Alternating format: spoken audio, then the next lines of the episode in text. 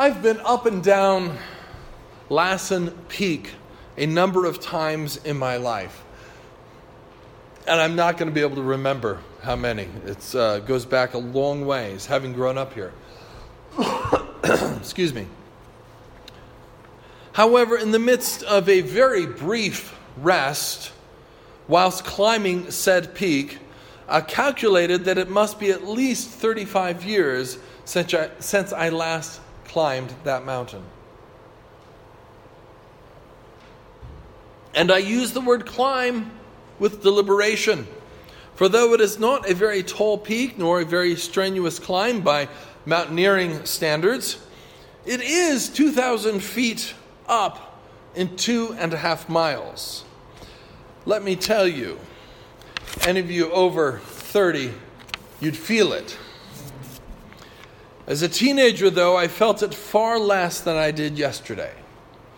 And on the way down, as I passed hikers going up, hey, how you doing? Hey, yeah, great. They'd say, how you doing? And I'd say, much better going this direction. As our bodies age, the ease with which we do such feats diminishes. Yes, we know people in amazing shape that do such things, like when in my 20s my sister and cousin and I went hiking in the mountains of Switzerland. We were doing just fine, thank you, on switchbacks that looked amazingly like yesterday's, only surrounded with green. When a rather older man, perhaps my age now, politely let us know he was coming through on his morning jog from behind. And I kid you not, he was jogging. And even then I went, What are you doing? Yet this man was and is the exception. Yes, we also had a young couple in their 30s, probably, who ran up and down the mountain yesterday, and everyone was disgusted with it. But out of the hundred or so people we saw on the trail, they were definitely the only people running. The rule is generally entropy or perhaps atrophy is a better term. Essentially, none of us is getting younger physically. As humans, physical death is still, until the end of the age and the general resurrection, a part of our life. Our spiritual life, however, works differently. We started the Christian life as babes reborn by the Spirit of God in our baptism, just as we came from our mother's wombs in our physical birth. Can't do much for ourselves, have to learn the basics. The spiritual reality, however, is that we can grow and become stronger and stronger the longer we live, unlike the physical reality, which my hips and upper legs are reminding me of every time I move this morning. Let's note a few things from our lessons appointed for today about this spiritual life we are called to live and grow in. I want to look particularly at two phrases in our epistle, starting at the second part of verse 13. If by the Spirit you put to death the deeds of the body, you will live. For as many as are led by the Spirit of God, they are, these are the sons of God. There is a never ending discussion about how we most effectively grow in our spiritual lives. But the reality of working with the Holy Spirit is definitely an important part of that discussion. If we put to death the deeds of the body, in other words, if we purge our hearts of sin, if we kill the old man, to use St. Paul's phrase, if we effectively stop the choices we make based on our appetites and our passions, if we do this, then we will live. The Christian life is about purgation of sin and a sanctification of our souls and, yes, bodies a process of theosis, as the East would say, what we call union with Christ in the West. This sounds very positive, but we must be honest and note the tail end of verse 17 of our epistle lesson. St. Paul notes that we are part of the family of God, heirs to the kingdom with Christ.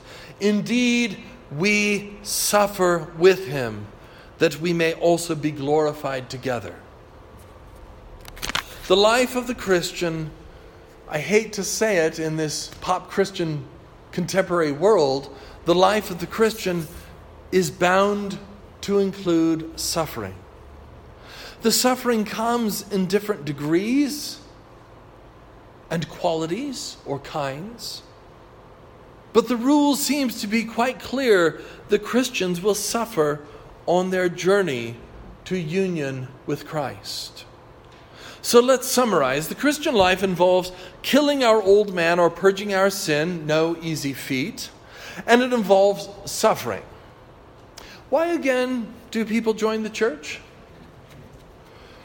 It's in that phrase from verse 13 you will live. It's also in the bit between the quotes I gave. You did not receive the spirit of bondage again to fear, but you received the spirit of adoption by whom we cry out, Abba, Father. The Spirit Himself bears witness with our spirit that we are children of God. We all desperately want the spiritual connection to our Creator, the mystical union that the church has described throughout the centuries. We ought not to be surprised, given the reality of the creation and how God designed it, that people are willing to suffer for that connection to the Creator. That connection goes beyond the physical and mental and emotional.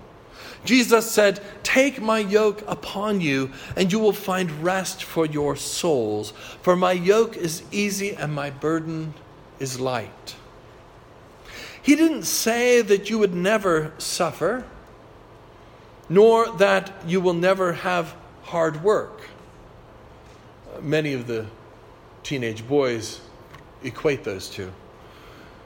Jesus promises us, however, his peace his joy, and his contentment. You will find rest for your souls. One more issue concerning our spiritual lives climbing up the mountain, called by some in English literature Weary All, now known as Wirral Hill in Salisbury. But the old literature has it Weary all. The Christian life can be a wearying life. Our gospel lesson warns us right at the first beware of false prophets who come in sheep's clothing, but inwardly they are ravenous wolves. As we are about this suffering and hard work of amending our lives, and shaping our lives into the shape of our Lord Christ. Be aware that not everyone is exactly who they appear to be. There are many in the church in America today, yes, even leaders, who are out for their own glory, their own satisfaction, their own power and control. Let's be honest, quite often that is our motivation in our daily lives more often than we'd like to admit. That's the problem of that sin that we're supposed to purge. So be prepared to climb the mountain and to suffer. There were times yesterday that I was pretty sure I was suffering unto death. And remember to watch out for those that are not going to lead you to Christ at the summit, but rather will lead you to another path and will take you down the easy road. And yes, I was looking for that path and even contemplated turning around. For if we are faithful, this climb, though difficult, will become in some ways easier, less traumatic and stressful as we're being led by Christ's Spirit. Lean on the Holy Spirit within you on the way and work hard at your spiritual life day by day, moment by moment, for Christ has called us to his rest for our souls. Come to the table this morning, brothers and sisters, and find that rest and peace. Remember that St. Paul tells us that in this way, in this often difficult and challenging climb and life of work, my friends, you will live. Amen.